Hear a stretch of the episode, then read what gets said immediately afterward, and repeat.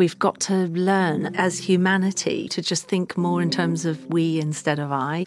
So if something affects 50% of us, then it sort of affects all of us. So let's all just Yep. talk about it as much as possible because it's important to sort of understand how powerful hormones can be.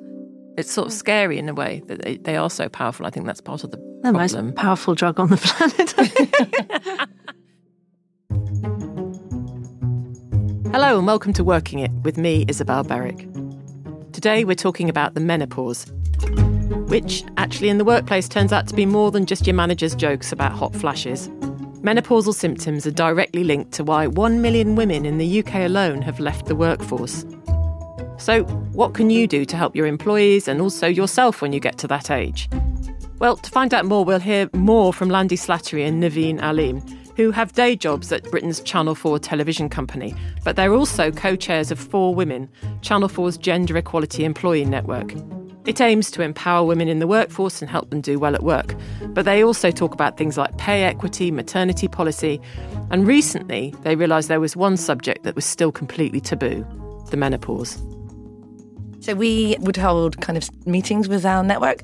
It suddenly got onto menopause, and it was like this snowball effect. Someone started talking about these symptoms that they were experiencing and how they didn't feel comfortable revealing that or talking about it at all. And then it kind of opened it up, so people started sharing. Landy was one of those women, right?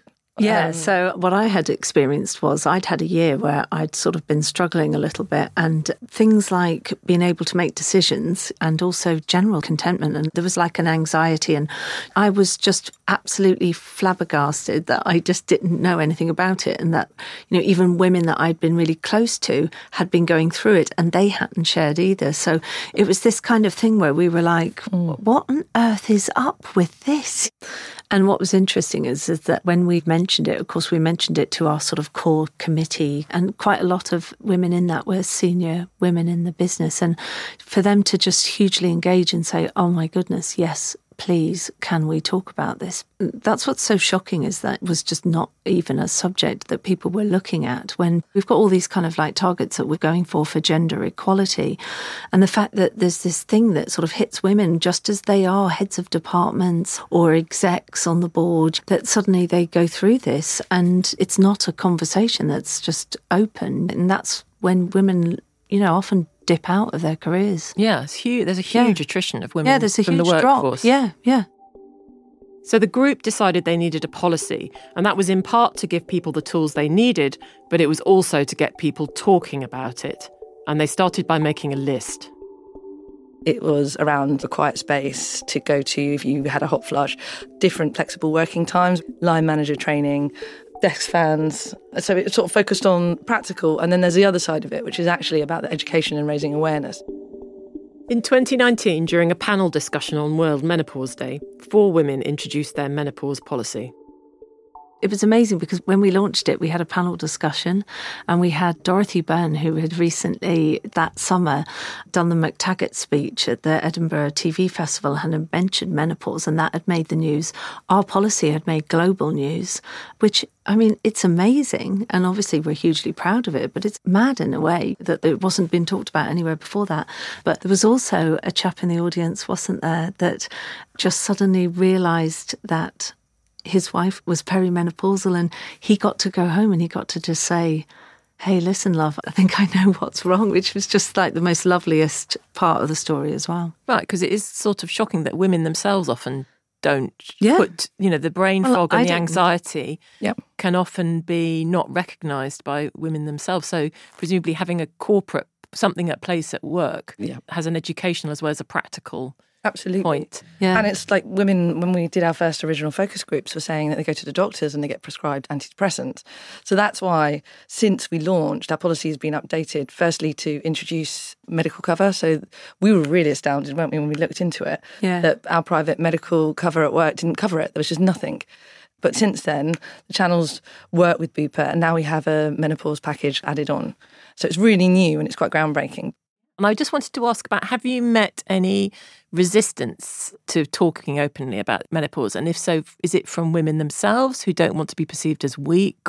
Or is it from younger people who might be squeamish about it? Has there been any pushback? The only place I really do see it is with women who are getting close maybe to the age that they could be menopausal and sometimes there's just a little bit of you know and you really realize that ageism is just such a huge part of why it's not been an open conversation and why women have not shared with each other because people don't want to really attach it to themselves because it's got this over the hill, dried up, washed up kind mm. of, you know, grumpy women. You know, it's had this sort of perception, whereas it's actually a hugely creative time for women. And there's a whole other way of looking at menopause and what it really means.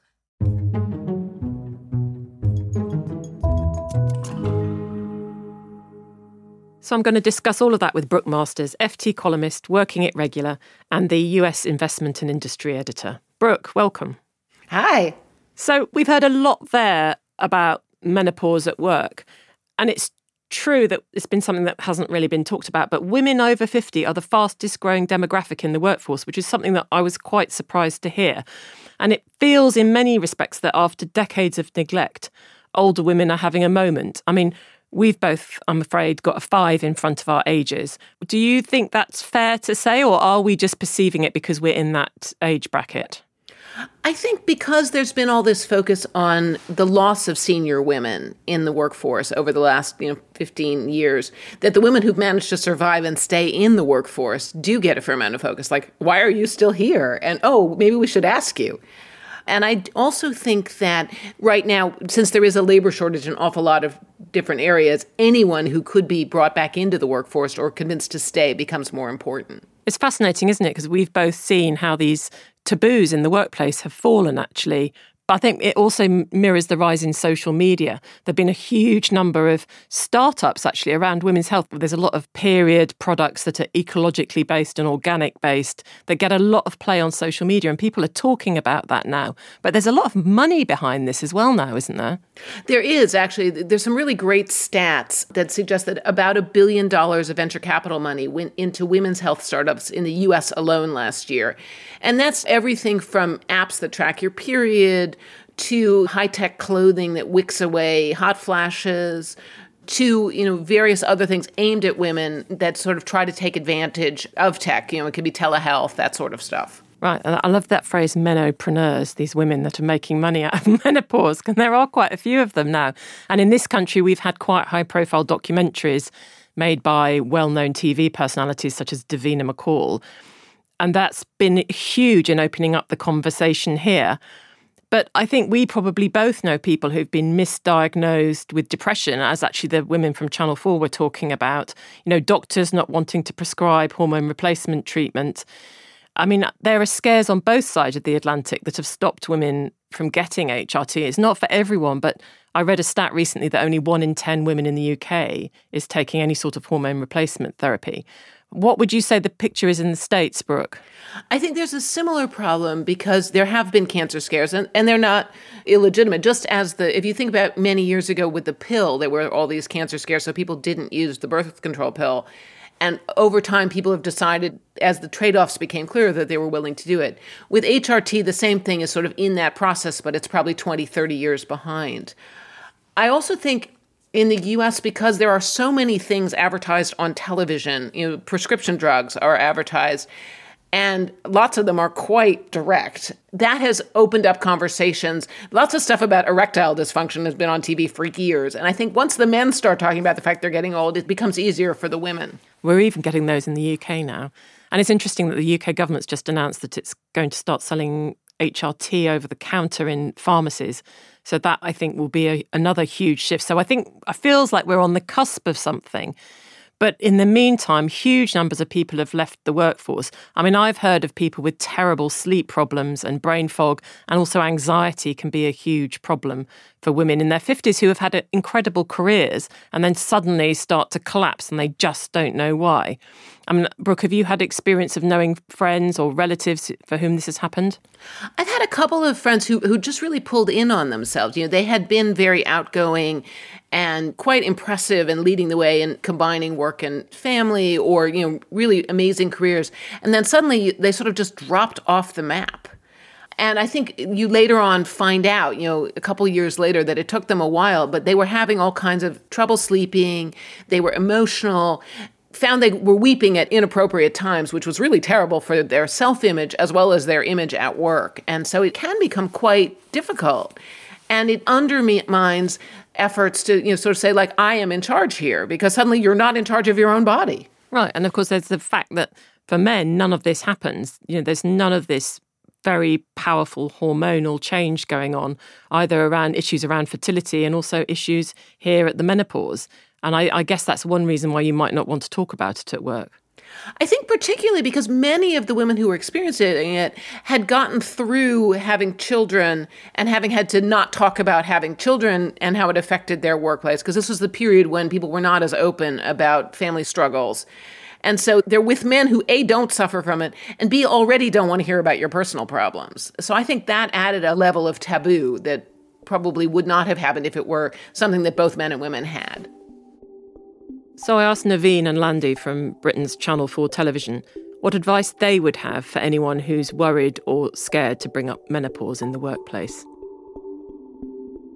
If you had one piece of advice for people listening for whom this is a new and potentially taboo topic at work, Navene, what would you say to them? How would you advise people well, to open up that conversation? One, I would say it's not as hard as it seems because actually our policy, when we looked at it, there were additional things that were specific to this, but a lot of the stuff was already in place. We were sort of borrowing from other policies and mm. wrapping it within the menopause banner. But it's not as hard. And I think you just need to speak to HR. And my other piece of advice would be once you have HR and you know it's signed off, I think there's a number of good organisations out there that really helped us.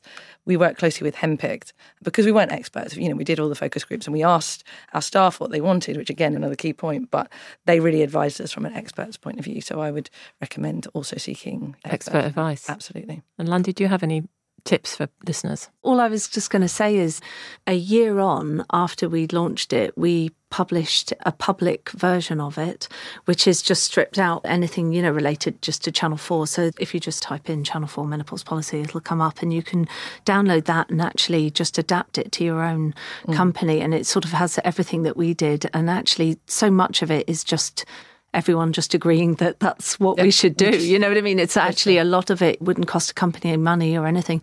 And I think the most important thing is just the acknowledgement that this is a thing that women go through. Mm. And it just starts there, you know. Yeah. So even that is just mm-hmm. important in itself. I'll put a link in the show notes to that. We did a survey as well as a follow up once, I think a year on it was, wasn't it? Just yeah. to get some feedback on it. And the survey was just of our members, and I think the stat was like 78% felt it was better about Channel 4 as a place to work. So, in terms of companies doing it, it's really worth it, not least because of preventing attrition, but actually just all the really positive feedback we've received since launch about Channel 4 kind of standing behind their values and not virtue signalling, but just putting something proactive in place. I just think it's a no brainer for a company, really.